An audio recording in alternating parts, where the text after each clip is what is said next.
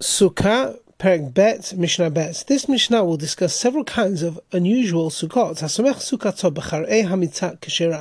If one supports the sukkah of their sukkah with the boards of a bed, so you've got a bed outside the sukkah, and the sukkah is supported by one of the ends of the bed frame. So imagine you've got two walls, two regular sukkah walls, and the third wall is the end of a bed, an end of a bed frame. So the sukkah rests on these two regular walls, and the end of this bed frame.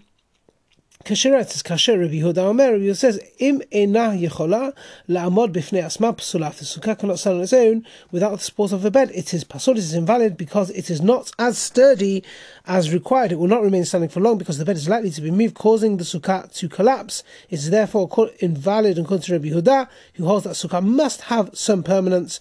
The Tanna Kamma, however, rules that no, it's kasher because in, in their opinion, a sukkah is meant to be a temporary dwelling. Now, we're going to discuss two cases where Sechach lets in a great deal of sunlight. Sukkah ham duvlelet. So let's say you got a sukkah that has more sunlight than shade because the sechach it's uneven. So instead of sechach being one flat layer, it's basically split, split into two layers. So you've got the each piece of sechach is staggered. So you've got one piece of sechach on the lower level, then the next piece of sechach along is is raised up, then the third piece is lower, the fourth piece is higher, so like that. So, so, um, so that is this uneven sukkah that we are talking about. And sukkah who's or so that's case one, and case two is a sukkah sukkah is very sparse, sparse, and the shade is greater than the sunlight.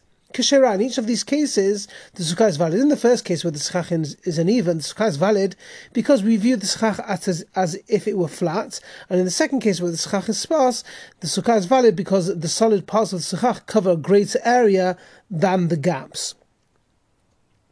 Now the Mishnah turns to the opposite case where the schach is very th- thick. Ham ubak min bayits. Let's say got schach who's who's um, which is which is uh, very dense uh, like a house. So the the schach covering is very dense like a house.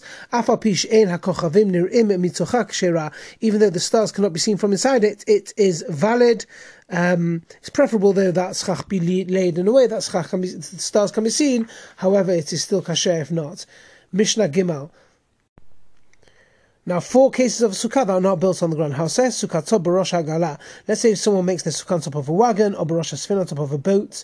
Kashera, these are kasher because despite the instability, it is still considered to be a dwelling place. Because even though these are dwellings of a temporary nature, sukkah is meant to be temporary, but they've got to be strong enough, let's say on the boat, to withstand an average wind on land because even if it can withstand an average wind on land, it's not considered to even be temporary. Tov, and we can go up into these on Yom Tov. Barosha Now, if someone makes them these sukkah on top of a tree, so let's say you got a tree house, you got a platform and a tree, and you build sukkah on there. Or gamal on the back of a gamal of a camel, so you built walls between the humps and cover them with sukkah. Kisherat is kasher ve'en olim lah b'Yom Tov, but you cannot go up into it on Yom Tov because it's forbidden to use a tree or the body of a living animal on Yom Tov. Now we're going to limit the ruling that the sukkah and tree cannot be used on Yom Tov. So now let's say you've got two walls of sukkah resting on a tree, and one is man-made, which is built on the ground. So the sukkah has three walls. Two of the walls and most of the floor rest on the tree. The third wall is a tall board that stands on the ground. It supports the sukkah floor and rises above it. On that side, therefore, the sukkah rests on a ground-based wall rather than on the tree. So you got these, these two walls, one on tree, one is man-made, or or one or two walls are man-made, which is built on the ground, and one rests in the tree. The sukkah is valid, but we cannot go up into Yom Tov, since neither of these two sukkah, sukkah would remain standing if the tree were taken away. Going up into them means using the tree, which is forbidden in Yom Tov. Shalosh b'dei adam v'acha However, if the sukkah has four walls, three are man-made, which are built on the ground, and one rests in the tree, kashirav olin lab Yom Tov. the sukkah is valid, we can go up into Yom Tov. In this case, where the sukkah is supported by three walls that are built on the ground, it does not need the support of the tree at all. Therefore, one who goes up into the sukkah is not considered to be using the tree, but you cannot climb up the tree itself because that would be using the um, the tree. So you got to climb into the sukkah using a ladder, for example. Now, there's a rule for determining where whether a sukkah built on a tree can be used in Yom Tov. This is the rule in